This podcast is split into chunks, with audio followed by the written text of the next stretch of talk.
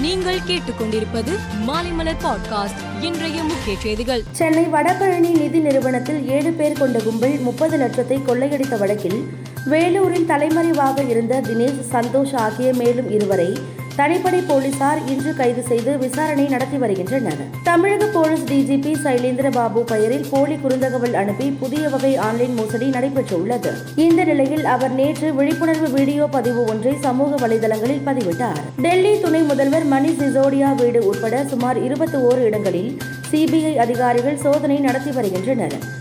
மதுபான உரிமம் வழங்கியதில் முறைகேடுகள் நடந்ததாக எழுந்த புகாரை அடுத்து சிபிஐ சோதனை நடந்து வருகிறது. நாட்டில் கடந்த இருபத்தி நான்கு மணி நேரத்தில் புதிதாக பதினைந்தாயிரத்து எழுநூற்று ஐம்பத்து நான்கு பேர் கொரோனாவால் பாதிக்கப்பட்டு உள்ளனர் இது நேற்று பனிரெண்டாயிரத்து அறுநூற்று எட்டாகவும் உயர்ந்த நிலையில்.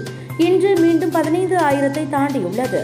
இதில் அதிகபட்சமாக கர்நாடகாவில் இரண்டாயிரத்து முன்னூற்று இருபத்தி ஒன்பது மகாராஷ்டிராவில் இரண்டாயிரத்து இருநூற்று நாற்பத்தி ஆறு டெல்லியில் ஆயிரத்து தொள்ளாயிரத்து அறுபத்தி நான்கு பேருக்கு தொற்று உறுதி செய்யப்பட்டுள்ளது. இலங்கை முன்னாள் அதிபர் கோத்தபய ராஜபக்சே தாய்லாந்து தலைநகர் பாங்காங்கில் உள்ள ஒரு ஹோட்டல் அருகில் தங்கியிருக்கிறார். அவரை பாதுகாப்பு காரணமாக அறைக்குள்ளேயே இருக்குமாறு தாய்லாந்து போலீசார் அறிவுறுத்தியுள்ளனர். அவர் விரைவில் தாய்லாந்திலிருந்து இலங்கை திரும்ப இருப்பதாக அவரது உறவினர் உதயங்க வீரதுங்கா தெரிவித்தார். ரஷ்ய நாட்டில் குழந்தைகள் பிறப்பு விகிதம் குறைந்து வருகிறது. இது அந்த நாட்டின் அதிபர் புதினை கவலைக்குள்ளாக்கி இருக்கிறது.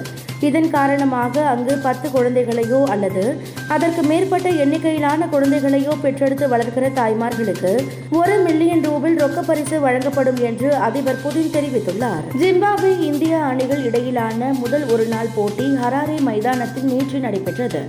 டாஸ் வென்ற இந்திய அணி பந்து வீச்சை தேர்வு செய்தது. முதலில் பேட்டிங் செய்த ஜிம்பாப்வே அணி நாற்பது புள்ளி மூன்று ஓவர்களில் நூற்று எண்பத்து ஒன்பது ரன்களில் ஆல் அவுட் ஆனது. இதையடுத்து நூற்று தொண்ணூறு ரன்கள் எடுத்தால் வெற்றி என்ற இலக்குடன் களமிறங்கிய இந்திய அணி பத்து விக்கெட் வித்தியாசத்தில் வெற்றி பெற்றது. மேலும் செய்திகளுக்கு மாலை மலர் பாட்காஸ்டை பாருங்கள்.